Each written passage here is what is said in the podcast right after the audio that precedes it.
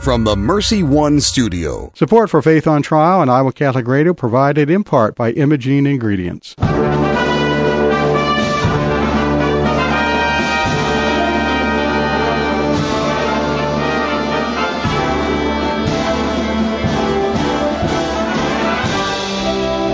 Our freedom of conscience and religion is being challenged by laws and regulations imposed by secular society.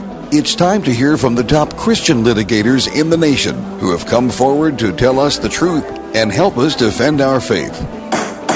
Hear ye, hear ye. All rise. Faith on Trial with Defender of the Faith, Deacon Mike Manno, is in session. And good Thursday morning from the Mercy One studios in West Des Moines. I'm Deacon Mike Manno, along with Gina Knoll, sitting here in the studio with me. And this is Thursday of the week of our Carathon. It is our spring carathon, and what a difference a week makes because it's definitely spring outside. That's right, it certainly is. So I want to remind everybody uh, if you want to call in and make a pledge, it's 223 1150. The area code is 515. That's 223 1150. Or you can go to iowacatholicradio.com and, and hit the donate button, click on the donate button there, and securely make a pledge. I know we have quite a few listeners from outside of the state of That's Iowa, right. and I'd like to encourage them to also consider a contribution to the station. Uh, 515 223 1150 or the donate button at iowacatholicradio.com.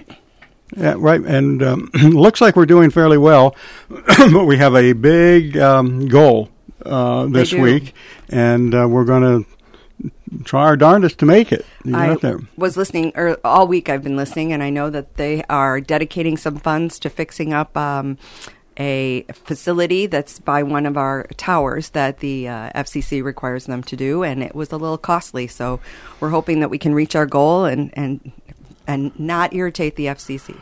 Yeah, running a radio station can be a costly thing. It is. and uh, and it requires everybody to uh, pitch in to help us out so that we can keep this radio station on the air. And as I've mentioned before, if St. Paul were alive today, he'd be on the radio. This is a perfect medium to. Uh, uh, to get out the message of the church, to, to evangelize, and to talk about things like we talk about uh, that are um, hurting people of of faith. Yeah, Right. It's an important. Um, it's an important show in that it helps our listeners understand how what they hear in the secular media affects their lives as Christians and Catholics. That's right, and it feels sometimes like the walls are closing in on us a little Yeah, bit, but well, we're fighting back. We add a little hope to We're- those we're, stories, we're, don't we? Yeah, we're I'm hoping that uh, we and some antacid. And yeah, we're uh, Knowledge we're hoping is power, as That's right. You have to know what's going on before you can react properly to it. So that's, That's what we right. try and do. All right, we're going to have a good program today. We're going to talk about um,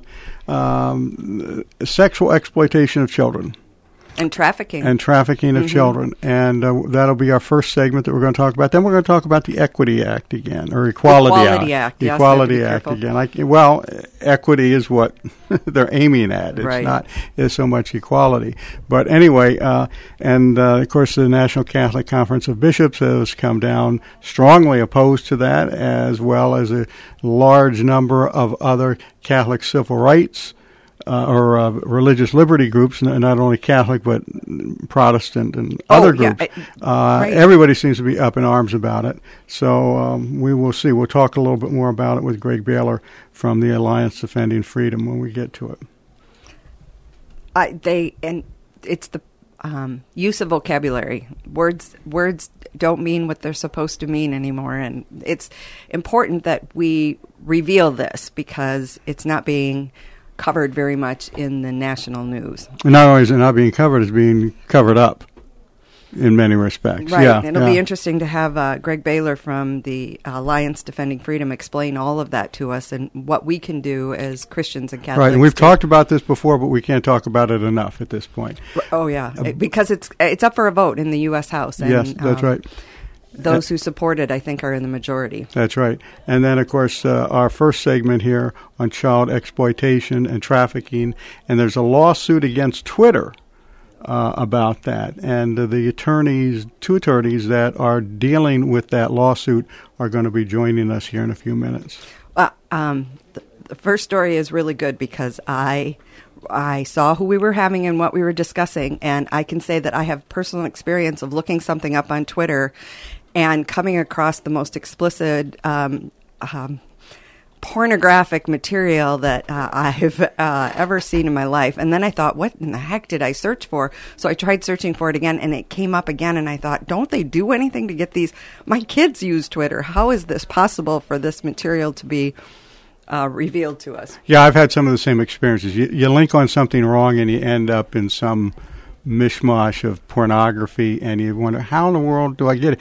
There was there was a time when if you wanted to contact the White House, you went to uh, www.whitehouse.gov.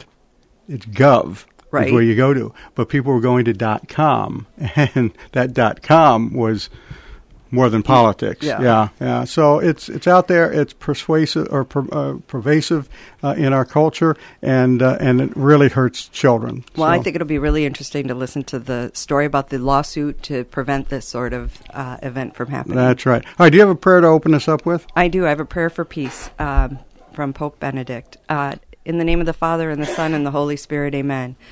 God of peace. Bring your peace to our violent world, peace in the hearts of all men and women, and peace among the nations of this earth. Turn to your way of love those whose hearts and minds are consumed with hatred. Strengthen us in hope and give us the wisdom and courage to work tirelessly for a world where true peace and love reign among the nations and in the hearts of all. Amen. Amen. Thank you, Gina. And uh, we're going to be uh, taking a short break now. And when we come back, we're going to talk about that very topic. And during the break, why don't you give us a call During at the break, give us a call. 223 1150 or hit the button, the donate button at iowacatholicradio.com. And you're listening to Faith on Trial on Iowa Catholic Radio. We will be back in just a few minutes. Support for Iowa Catholic Radio and John Leonetti in the Morning is provided by Blessman International. Blessman International partners with volunteers and donors to provide sustainable programs for children in South Africa by leading 12-day all-inclusive experiences, sharing the heart of Christ with vulnerable children in South Africa. Teams are forming to do something significant in an African child's life. Learn more at blessmaninternational.org. Thank you to Blessman International for their support of Iowa Catholic Radio. Is it time for a new roof? Then it could be time for you to get to know Bell Construction. Bell Construction is a roofing company entering its 30th year of business. They specialize in residential re-roofs, like commercial jobs, and have the experience to meet all of your roofing needs with personal service. With Bell Construction, the owner will come to your home or place of business in person to inspect and ensure the quality of work that you deserve. They pride themselves in working with you on a personal basis and making sure you are satisfied. Bell Construction, 515-963-4494. Support for Iowa Catholic Radio and Dowling Catholic Sports is provided in part by Ashworth Vision Clinic. With two licensed optometrists, Barbara Sheets, a Dowling graduate, and Dr. Craig Harper, the Ashworth Vision Clinic team provides complete eye exams, contact lenses, glasses, glaucoma testing, and pre and post operative care. Ashworth Vision Clinic is located at 60th and Ashworth in West Des Moines. 515-440-4610 or online ashworthvision.com. Support for Iowa Catholic Radio and Catholic Women Now provided in part by Permar Security, providing security solutions for homes and businesses since 1953. Permar Security is a Catholic-owned family business supplying security systems, access control systems, video surveillance, fire alarm systems, and video doorbells. All alarm systems are monitored out of their monitoring center located in the state of Iowa. Permar Security, 515-244-5660, permarsecurity.com. Thank you, Dental Associates, for underwriting Dowling Catholic Sports 365. With over 40 years experience, Dental Associates is a group dental practice with the mission of promoting optimum health and well-being to all patients, providing preventative, restorative, and cosmetic dentistry for the entire family. Message underwritten by Dr. Kenton Gleichman, Dr. Steve Karbaka, and Dr. Ben Nagel. Dental Associates addressing your smile, needs, and dreams. Online at Des Moines-DentalAssociates.com. Support for Iowa Catholic Radio and Faith on Trial provided by Paul Martin and Paul Mitchell, owners of Imogene Ingredients. Imogene Ingredients supply specialized feed ingredients for livestock and pet diets to improve maternal and young animal health in both conventional and organic production.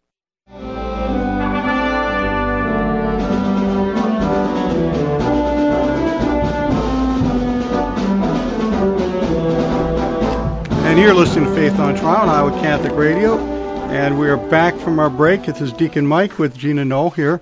Uh, we have joining us right now Lisa Haba, who is an attorney uh, in uh, Florida who specializes in uh, protection of uh, uh, minors and people who have been sex trafficked. Lisa, how are you doing today? I'm great, Deacon Mike. Thank you so much for having me on your show. Oh, certainly, certainly. Uh, we're having some uh, a little bit of trouble getting a hold of Peter uh, Gentala, who is with the National Center on Exploitation, and uh, looks like we we have him, and he's going to be joining us here in a minute. Let's talk while we're waiting for that uh, connection to be made about your uh, lawsuit against Twitter. Sure. So our lawsuit against Twitter is actually, you know, thankfully become somewhat of a focus around the country, and it was sort of amazing because our client is was a seven. He's now a 17 year old boy, but he, at the time he was a 13 year old boy, and he was a victim of sex trafficking. At the time he was sex trafficked, you know, he was online. He had traffickers who were incredibly skilled at manipulation of children target him and uh, ultimately obtained photographs from him under duress um, that were of a pornographic nature. So we had child pornography being disseminated. Our client was able to break free of his traffickers, um, luckily, you know, after some time. And then when he was 16 years old, he found out that they had posted on Twitter a compilation video of his sexual abuse, and that those video that compilation video kind of went viral around his high school. It went all over Twitter, and it was actually posted on Twitter for about nine days. During that time, he and his, his parents worked very hard to try to get ask Twitter to take it down. They tried to get law enforcement involved. They did everything they could to protect their child, and Twitter received the response, asked for proof of age, confirmed the child's age through his Florida driver's license, and their response to him was, "We don't see a violation of our policies, and will not be removing this from the internet." Wow, it, it's funny. The same group that can um, censor the president of the United States can't uh, censor some child pornography.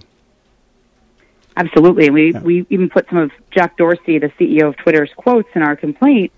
He made a number of statements about how he thought his priorities were public safety, his priorities were keeping the community safe, and we couldn't agree more. We just obviously believe that protecting children and minors should be a top priority for any business and any person in our society.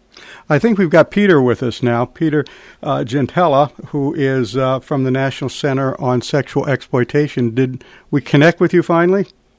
Yes. Good morning. Good, good. We're happy to have you with us. We had a little glitch here um, making that connection. Uh, tell me, you are uh, also co-counsel on this lawsuit. I've read uh, the lawsuit. I've skimmed over it anyway, um, uh, so I know that you are involved in this suit too. How much of what you see in this particular Twitter suit do you see in other areas? In other words, is this something that's common or not common? It's it's got some really tragic commonalities with um, situations that we hear about at the National Center on Sexual Exploitation all the time. The two major ones are children being lured and groomed through online applications or mobile device applications, and then the prominence of child sex abuse material and other forms of sexual exploitation on large media platforms like Twitter. So let me say a word about each of those things. Yes. Um, at the beginning of this case, what what happened to John Doe is is sadly not unusual. He was groomed on an app called Snapchat, and um, that is an app that really focuses on having private conversations. And sexual predators, sex traffickers know this. Um, they want to have private conversations with children. They want to use uh, that opportunity for zero accountability for their own designs. And um, John Doe, in this case, at the age of 13, believed he was having a private, kind of one-on-one conversation with um, a young lady, maybe his age, and um, she, um, the person that he he thought was someone his age or around his age, was asking to share uh, nude photos of herself or and and of him and that's how he was pulled into this in the first place. And that that fact pattern, it's frequently referred to as a, a sexploitation. The idea is that blackmail essentially. That happens a lot to young teens and on Snapchat and other devices like that. And then the other thing about this case that is really tragic and and John Doe and his family would really like to see change is the way large communication platforms like Twitter are not doing enough to keep um, really harmful material off their platforms. They have unprecedented reach. Twitter alone has over 330 million users. And the way Twitter is designed is messages don't just go out there and stay. They circulate and they recirculate. And an original post, a tweet, may start off just being seen by a few people, but then through the process of being reposted, retweeted, it ends up being seen by hundreds of thousands, if not millions of people. It's a it's a very strong platform for reverberating communication. Well, when the communication that's being sent out is harmful and illegal in this case, um, it can be very destructive. So um, this case is about getting Twitter to clean up its act and to do something about child sex abuse material. Obviously, they had everything that they needed to know in this case to know that um, the videos that depicted John Doe were um, sexual in nature and they constituted child pornography under federal law, and um, and he proved his age to them. So there was no reason not to take that down immediately. They left it up, and as a result, it was viewed uh, hundreds of thousands of times. Uh, Lisa, what is the status of that lawsuit right now? I think it was filed in California, was it not? It was. We filed it in the Northern District of California, so that would be the San Francisco area. Okay. Um, that is actually where Twitter is housed. So we filed it in their jurisdiction. Venue of the defendant. Um, we right. have.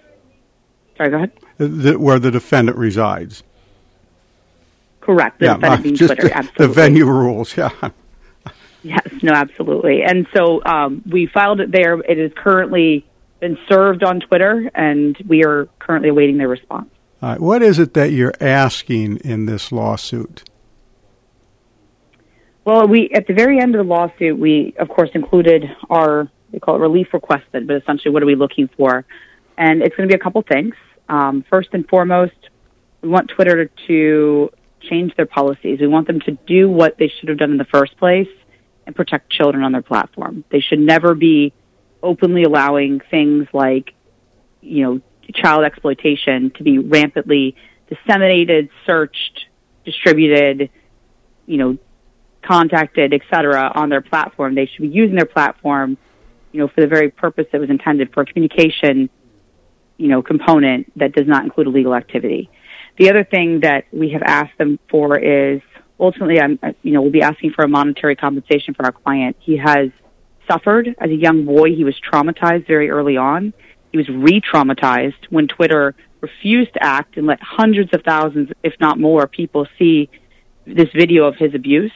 The harm that it caused him in his in his personal life. I mean, he at one point became suicidal because, as you can imagine, a 16 year old boy who's being viciously bullied mm-hmm. because of their victimization would be harmed. And we just want to make sure that Twitter makes our client whole, but also makes sure that no other child has suffered through this.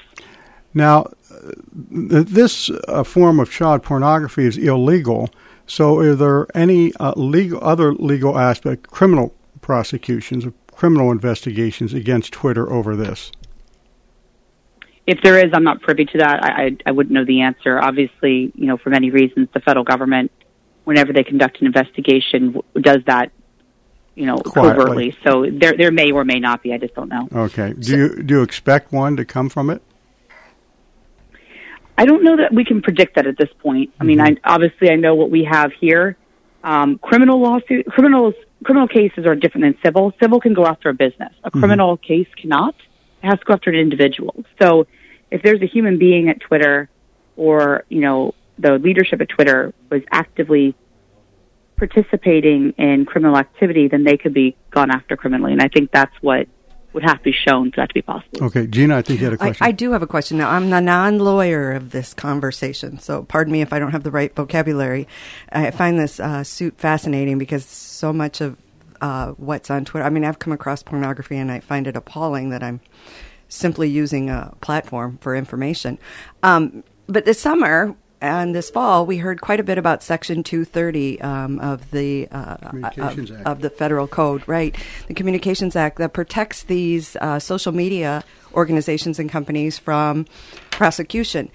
Um, so I guess I have two questions. Does uh, Section 230 come into play with your lawsuit? And secondly, how are they allowed to violate uh, federal law pornography laws? Peter, do you want to start that? Gina, yeah, they, thanks, Gina, for that. Um, we expect that Section 230 will be part of the legal conversation with the federal court. In uh, almost every lawsuit that's been filed in the last uh, 10 to 15 years, uh, section if it deals with the internet, usually there's some aspect of a discussion of Section 230. So we know that that'll be part of of what we need to work through um, with the federal judge in this case. And um, the the concern that that we have about Section 230 is that there is an interpretation out there that is so broad that it seems to actually um, turn the actual purpose that Congress had in creating Section 230 on its head. Section 230 is part of a larger piece of legislation that is called the Federal Communications Decency Act. And the focus of it, it, it, it goes all the way back to the early days of the internet. And the focus of it was basically to keep children and families safe from harmful material, indecent material online. And it had a provision in there, which is now known as Section 230, which was a safe harbor for good Samaritan actions. And the idea is that if a um, an online company finds information that they think is harmful, is obscene, or is child pornography, they can just take that down on their own, and they don't need to worry about a lawsuit for taking that action. So it was protection for removing harmful content from the internet. Hmm. Now, the interpretation that's being uh, embraced by the large technology companies is they want it to immunize all their decisions. So if their decision is the one that Twitter has apparently made in this case, which is to leave everything up, then um, they want to be completely protected from that. And that's just the exact opposite of what Congress intended. So we're going to show that to the court, but that's also something that uh, Congress has been looking at for a long time. Well, I have a, a legal question, and this has bothered me about uh, Section 230. Um, Section 230 was meant to protect these uh, platforms that are not editors, right? They're just platforms. They're just carrying information back and forth. But once they start to act as an editor, either in taking stuff down or in putting stuff up, or in your case, as refusing to take something down, don't they change their role from just a platform to a publisher? And shouldn't they have to prove that they're still just a platform in order to get uh, protection under 230? Well, it's an interesting question because there has been extensive litigation already about the definition of what qualifies as a platform or an information service provider and, and what have you. Um, big tech as a whole has many different varieties of companies, but of course, looking at the individual models of social media companies, Twitter, Facebook, Instagram, you name it, they are traditionally held to be to fall under this category of they are a platform but not necessarily a content editor. They're more of a, a platform to host material. But, but what this really, what our case falls under is there's an exception to the CDA 230 called FOSTA SESTA, and it was it was intended by Congress about two years ago in response to the horrible website Backpage.com, which was basically a website to traffic people. I mean, they it was probably the main website used in America up until it was taken down by the FBI and uh, many a couple years ago that allowed people to buy and sell human beings online for sex. It was absolutely horrend- horrendous. And when that website came down, those the people involved in that it came out were much more complicit than just a hosting provider. They were actually editing content, suggesting content, participating in what was being posted and directly profiting from the exploitation of people.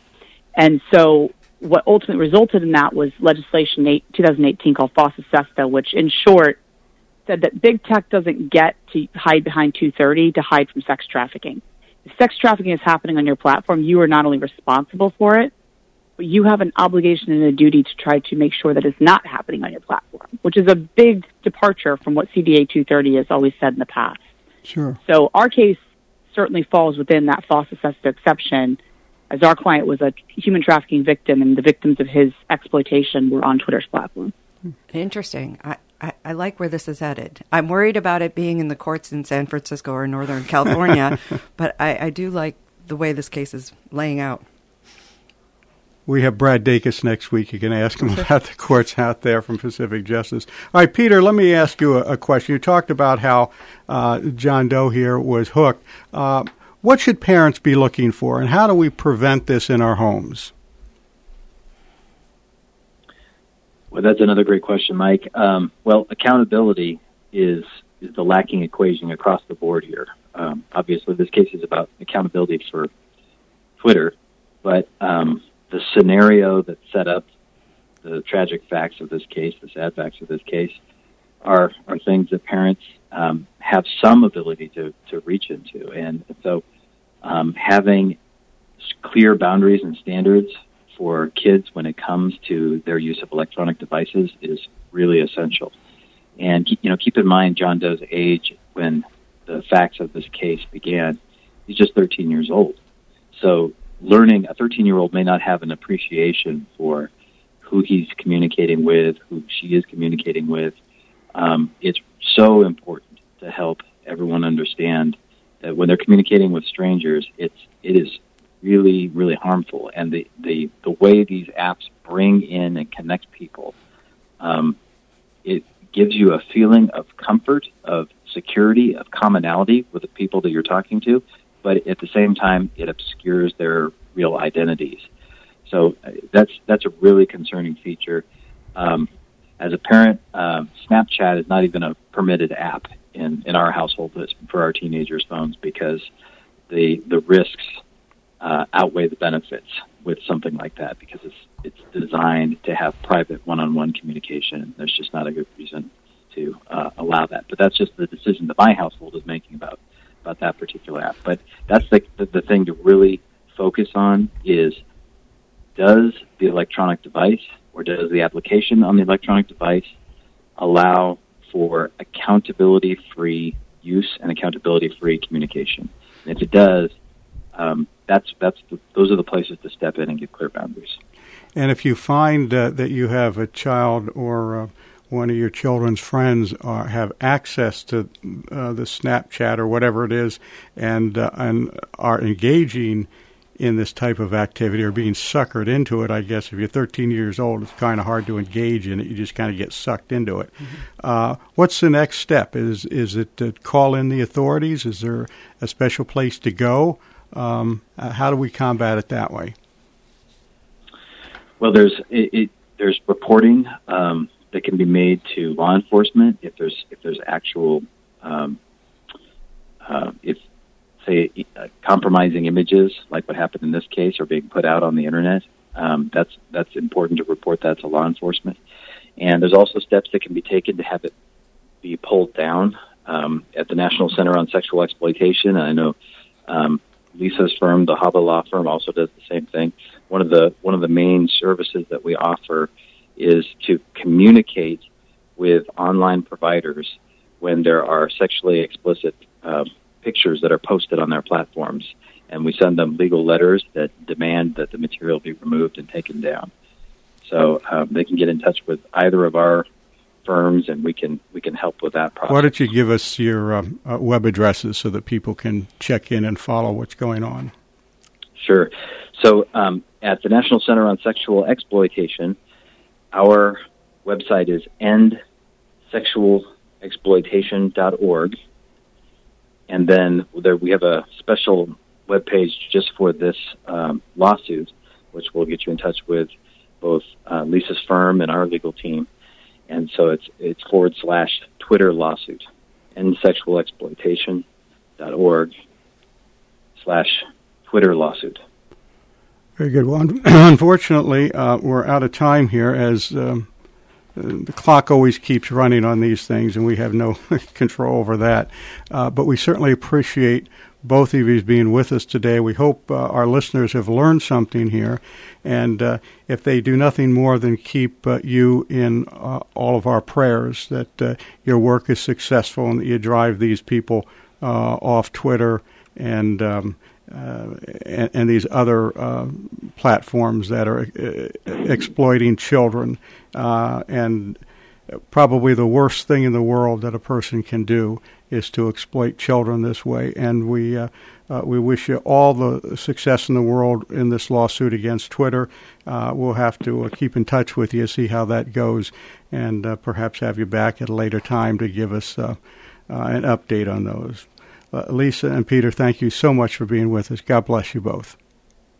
Thank you so much. God bless you. Certainly. Thanks, thanks Gina. You're listening to Faith on Trial on Iowa Catholic Radio. We're going to take a break right now, but remember this is our Care-A-Thon. 515-223-1150 if you want to make a donation, uh, or you can go to iowacatholicradio.com and hit our secure donate button and donate that way. Uh, Lisa, or Gina and I, I almost called you Lisa, Gina and I will be back right after these messages. Support for Iowa Catholic Radio and Dowling Catholic Sports is provided in part by Ashworth Vision Clinic. With two licensed optometrists, Barbara Sheets, a Dowling graduate, and Dr. Craig Harper, the Ashworth Vision Clinic team provides complete eye exams, contact lenses, glasses, glaucoma testing, and pre and post operative care. Ashworth Vision Clinic is located at 60th and Ashworth in West Des Moines. 515-440-4610 or online ashworthvision.com. Support for Iowa Catholic Radio and Catholic Women Now provided in part by Permar Security, providing security solutions for homes and businesses since 1953. Permar Security is a Catholic-owned family business supplying security systems, access control systems, video surveillance, fire alarm systems, and video doorbells. All alarm systems are monitored out of their monitoring center located in the state of Iowa. Permar Security, 515-244-5660, permarsecurity.com. Thank you, Dental Associates, for underwriting Dowling Catholic Sports 365. With over 40 years experience, Dental Associates is a group dental practice with the mission of promoting optimum health and well-being to all patients, providing preventative, restorative, and cosmetic dentistry for the entire family. Message underwritten by Dr. Kenton Gleichman, Dr. Steve Karbaka, and Dr. Ben Nagel. Dental Associates addressing your smile, needs, and dreams. Online at Des Moines-DentalAssociates.com. Support for Iowa Catholic Radio and John Leonetti in the morning is provided by Five Sons Naturescapes. Five Sons Naturescapes is a Catholic veteran-owned family company providing premium outdoor landscaping, clean up and restore outdoor living space with retaining walls, privacy fencing, pergolas, paver sidewalks, and patios. Issues with soil settling and water around the foundation and yard? Five Sons Naturescapes can grade and install drainage tile to help. Five Sons Naturescapes online at fivesonsnaturescapes.com. Support for Iowa Catholic Radio and Faith on Trial provided by Paul Martin and Paul Mitchell, owners of Imogene Ingredients. Imogene Ingredients supply specialized feed ingredients for livestock and pet diets to improve maternal and young animal health in both conventional and organic production. Information about Farmatan and other products at ImogeneIngredients.com. Paul and Paul are members of St. Augustine's Knights of Columbus and encourage their brother knights to keep standing for their faith. Here's your forecast on Iowa Catholic Radio. Things look fair through the afternoon, and our temperature will be mild with our high around 40. For tonight, maybe a little bit of fog, otherwise just partly cloudy, and our low in the mid 20s. For tomorrow, we may get an afternoon rain shower, our high reaching about 45 and windy. The weather is brought to you by Divine Treasures, a Catholic book and gift store serving the Des Moines community for over 25 years. I'm meteorologist Steve Hamilton on Iowa Catholic Radio.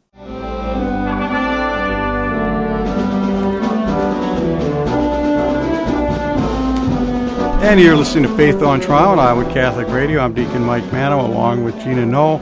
Uh, and we're joined now by Greg Baylor, who is a senior counsel with the Alliance Defending Freedom, uh, to talk about the Equality Act. Greg, we've talked about this several times in the past, but I don't think it hurts to go over it all again because uh, I know it seems that uh, everybody these days is talking about it. So why don't we go back to the very beginning, if we can, and uh, just uh, state briefly what that act is and what it will do. Right. Well, and, and by the way, welcome to the program. yeah. No, I was gonna I was gonna express my gratitude for bringing me back. It's good to be with you again, Good. Mike. Uh, you know, the Equality Act is an incredibly sweeping piece of legislation that touches uh, virtually every area of American life.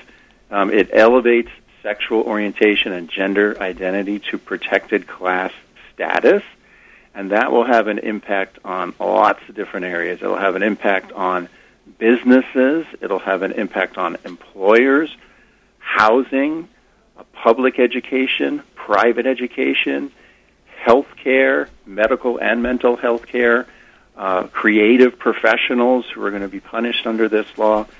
Like, like I said, it just touches a lot of areas of public life and uh, a lot of problems with it. Let's start talking about its effect on religious liberty. Sure thing. Yeah, let's first talk about religious employers.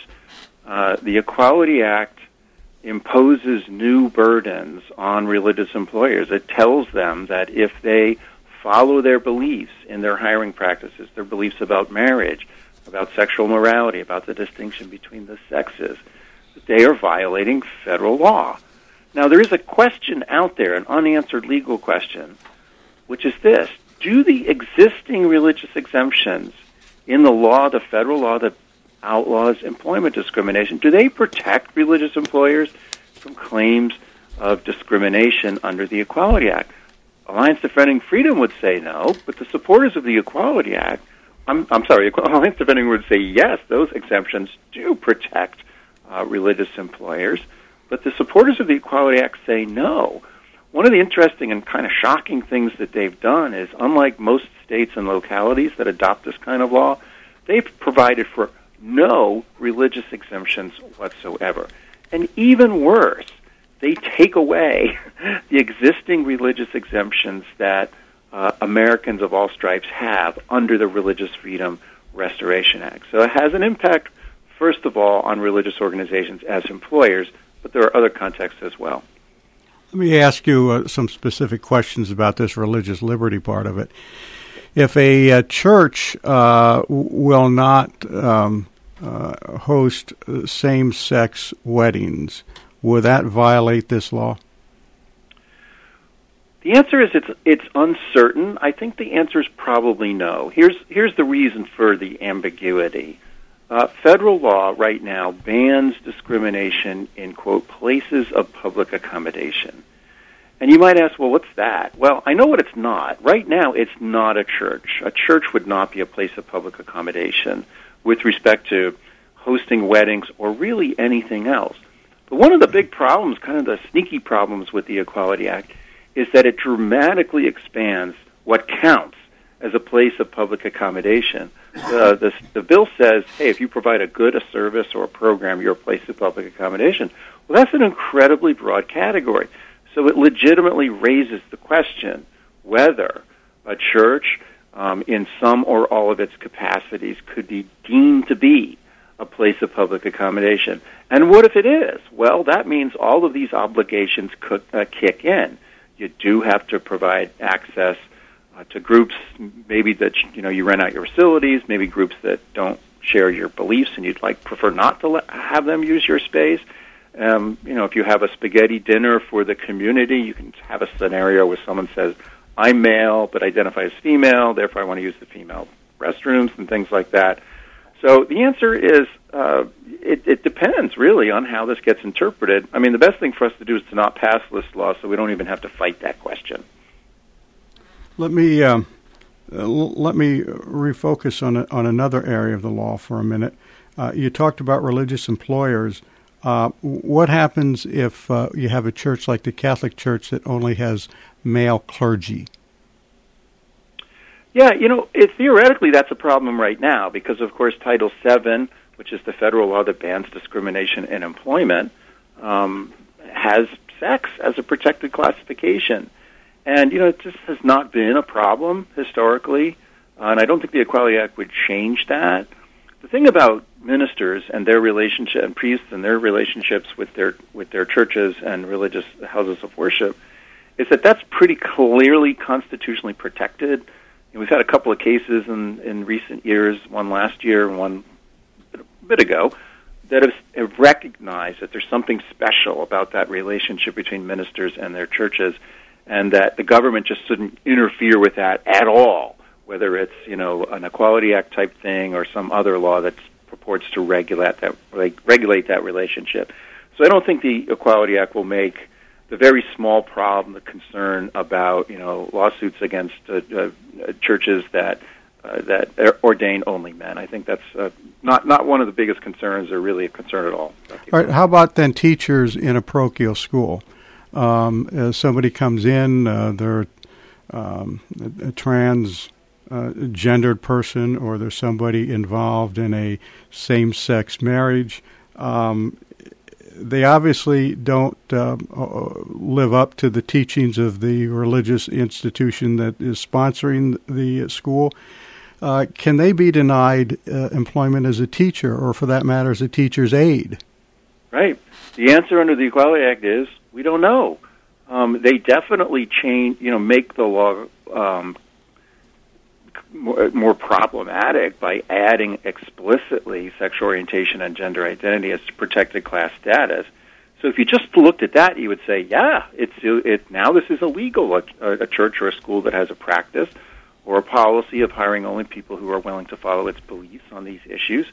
But like I mentioned a little bit ago, there is a religious exemption. Um, mostly, what it's been used for in the past is to say a Catholic church or a, I'm sorry, a Catholic school can hire Catholic teachers, or a Jewish school can hire Jewish teachers, and it protects that kind of thing. There's an open question whether you can, you as a religious employer, if the Equality Act passed, could say, well, wait a minute, this this exemption allows me to hire people who share my beliefs and are committed to them, and that's not just a matter of you know checking off boxes on a statement of faith. It matters how they behave as well.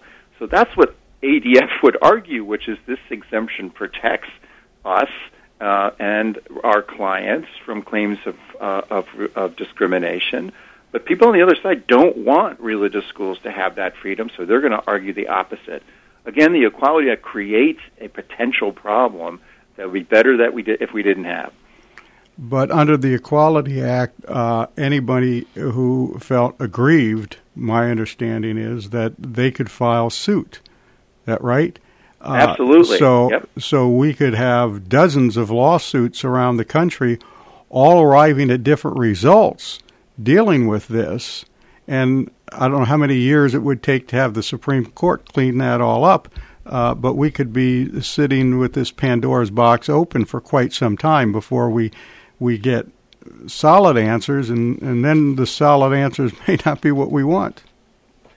Indeed, that's correct. You're exactly right about that. Um, this is a litigation machine, this Equality Act, because of all of the uncertainties. And we're certain about lots of bad things it, were, it will do, but there's also potential things bad that it might do that are going to have to get litigated over time. So we just would rather not go down that road and just not pass this just pretty atrocious piece of legislation in the first place. Uh, let me uh, turn your attention to uh, women's sports.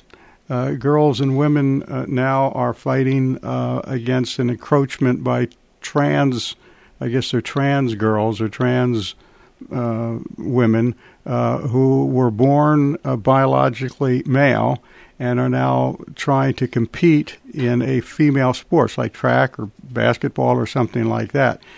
this would have an effect on that, would it not? Absolutely. Um, ADF is representing three uh, high school female athletes who run track, who, because of the participation of males in their sport, males who identify as female in their sport, they've lost. They've lost opportunities to compete to win. They've lost opportunities to appear before scouts who are handing out scholarships. This is deeply unfair, and I think almost every American recognizes this. Now, what does that have to do with the Equality Act? Well, the story in Connecticut with the three high school athletes uh, happened because of a, a athletic association's policy. So it was limited to that place and that time. The problem with the Equality Act is that it takes that problem and nationalizes. It's going to replicate it across the entire country. Uh, the way that we and the supporters of the Equality Act read it is that every uh, every institution, every educational institution that gets federal financial assistance, which is every almost every college and university. Right. yeah, it's it's, it's just a very widespread uh, group. So they're going to re- replicate this problem all over the country. So, so where is the Equality Act right now? How is this close to becoming legislation? And it sounds similar to the Obamacare. We'll figure out what's in it after it's passed. Well, uh, thankfully, it's not quite as long, and uh, unfortunately, there is a lot in there that we already know what it's going to be. Yes, there'll be some litigation that we'll have to uh, resolve some of the open questions, but here's the status of it. So today, um, at around 2:30 Eastern Time, the House of Representatives is going to vote on the Equality Act. They're bringing it to the floor today. You know what? They skipped all the process. They skipped the committees. They skipped having hearings. They skipped having markup. All of these places where there would be an opportunity to identify all the serious problems with the Equality Act, and they're just skipping right over that. So it's going to be voted on in the House today, and there's this very strong expectation that it will pass uh, because there are more Democrats than Republicans, and we don't know if any Republicans are going to vote for it. Last time, eight did. Um, some of them are no longer in Congress. Others, we've been trying to persuade them not to support it. So, and we know President Biden will sign it if it ever reaches his desk. So the question is what happens in the Senate. And the bill will head to the Senate after the House passes it, and we will work very vigorously to try to prevent its passage. And what can we do as constituents? Yeah, I think if you've got time today to communicate with your uh, uh, your House representative, do so because today's the day. Today's the last chance to have influence on the House, and I would contact your representative um, and ask them not to vote for HR five, to vote against HR five, the Equality Act. But we do have a little bit more time, maybe not much though, to communicate with our senators. So communicate with senators by a phone by email, call their DC office, call their state uh, you know offices that they have throughout the state, and let them know in, in, in a respectful and winsome way that you have deep concerns about the Equality Act and that you would ask them to not vote for it. Thank you. Uh, one of the um, things that I see in this is the um, uh, abrogation of the Religious Freedom Restoration Act as a defense against uh, any lawsuit that's filed in this. Uh, where did that come from? Uh, and and when did we decide that uh, for some reason that uh, religious employers wouldn't be able to defend themselves with that? Yeah, well, it's you know like like I said uh, earlier, it's really remarkable how things have changed. I mean, the Religious Freedom Restoration Act was passed by enormous bipartisan majority. Yeah, I think there may have only been three people that voted against it, something like yeah, that. Yeah. yeah, yeah. In the Senate, there was a voice vote in the House. I mean, they didn't even count the votes; it was just so overwhelming. And Bill Clinton signed it, and you know, you had Democrats and Republicans as co-sponsors. And this was in 1993. And e- you know, even then, there was an acknowledgement that there could be conflict between the sort of LGBT legal agenda and religious liberty. But you know, the point was religious liberty is important; and it needs to be protected. Well, things started to change pretty quickly. Uh, not to get too technical about it, but you might remember that uh, the Religious Freedom Restoration Act was sort of partly struck down, and there was, uh, you know, the court said you don't have enough authority to apply, apply this law to the states and localities. And the group that supported the Religious Freedom Restoration Act said, okay, let's get together. We can fix this. We can pass a law that will satisfy uh, the court's concerns. And the response from the people on the left end of the spectrum, the coalition that supported the Religious Freedom Restoration Act, is you know what? We're no longer interested in this because we've decided that LGBT rights are more important than religious liberty. That's why there was no no sort of restoration of the Religious Freedom Restoration Act. And of course, things have only gotten worse since then. I mean, it's really become the position of one of the two major parties in our country is that religious uh, liberty is much, much, much less important than a ton of other things, including, you know, the alleged right of biological males to play on women's sports teams and to use women's locker rooms. So that's where we are right now, and that's why they're they realize that people will use their religious freedom in a way that they don't like. So they're trying to stop stop us from doing that with this really, really atrocious piece of legislation. And unfortunately, Greg, we're going to have to leave it right there since we're running out of time. Uh, but we do appreciate you joining us today. And uh, if anybody wants more information on this, how can they get it from uh, ADF? So if you go to uh, adflegal.org, that's our website, adflegal.org, there will be, right on the homepage, there'll be a, a, a link that you can click that'll give you lots of information about the Equality Act. We encourage you to do that, adflegal.org. Thank you very much, uh, Greg Baylor, uh, Senior Counsel with the Alliance Defending Freedom. We appreciate your time today, and uh, we will keep in touch. Thank you very much. Thanks for having me. You're listening to Faith on Trial on Iowa Catholic Radio, and this is Thursday of our Care-A-Thon, our spring Care-A-Thon. If you would like to donate, the number is 515-223-1150, or you can go to our website, iowacatholicradio.com, and click on that donate button for a secure donation. We will be right back after these messages. Support for Iowa Catholic Radio and Catholic Women Now provided in part by Permar Security, providing security solutions for homes and businesses since 1953. Permar Security is a Catholic-owned family business supplying security systems, access control systems, video surveillance, fire alarm systems, and video doorbells. All alarm systems are monitored out of their monitoring center located in the state of Iowa. Permar Security, 515-244-5660, permarsecurity.com. Thank you, Dental Associates, for underwriting Dowling Catholic Sports 365. With over 40 years' experience, Dental Associates is a group dental practice with the mission of promoting optimum health and well being to all patients, providing preventative, restorative, and cosmetic dentistry for the entire family. Message underwritten by Dr. Kenton Gleichman, Dr. Steve Karbaka, and Dr. Ben Nagel. Dental Associates addressing your smile, needs, and dreams. Online at Des Moines-DentalAssociates.com.